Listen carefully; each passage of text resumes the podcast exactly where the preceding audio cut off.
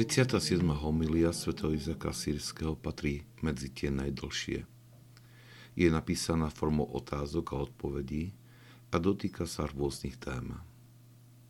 Nie je vysvetlené, prečo svätý Izák Sýrsky zvolil túto formu. Každopádne však odráža spôsob výučby učeníka, teda mladého mnícha, jeho duchovným otcom. Homília začína dôležitou otázkou. Aké putá bránia ľudskej mysli od bežania za zlými vecami? Odpoveď: neustále hľadanie múdrosti a nenasytné hľadanie zmyslu života neestuje silnejšie puto pred nestálu myseľ. Táto odpoveď je nesmierne cennou pre každého, pretože všetci bojujeme s nedisciplinovanou myslou, ktorá dokáže rýchlo odbehnúť k hriešným úvahám, z ktorých sa liahnú zlé skutky.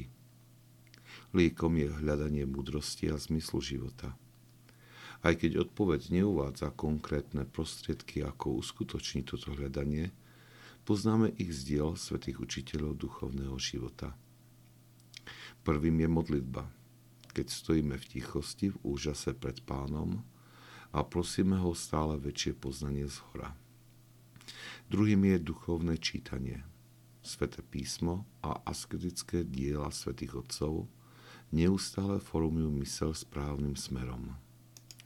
Tretím prostriedkom je časté prijímanie sviatostí a nasledovanie rád nášho duchovného otca. Štvrtým je múdre vyhľadávanie spoločnosti čnostných ľudí, ktorí nás môžu inšpirovať svojim životom. A týmto štyrom prostriedkom by sa dali ešte pridať mnohé iné, ale uskutočnenie týchto štyroch stačí na formovanie spôsobu myslenia, prenikanie do zmyslu života a osvojovanie si pravej múdrosti. Kto praktizuje denne tieto asketické cvičenia, veľmi rýchlo zistí, že sa mu mení chuť jeho mysle. To hriešne a zlé, v ktorom mysle predtým nachádzala potešenie, bude postupne sa javiť ako nepriťažlivé, ba až odporné.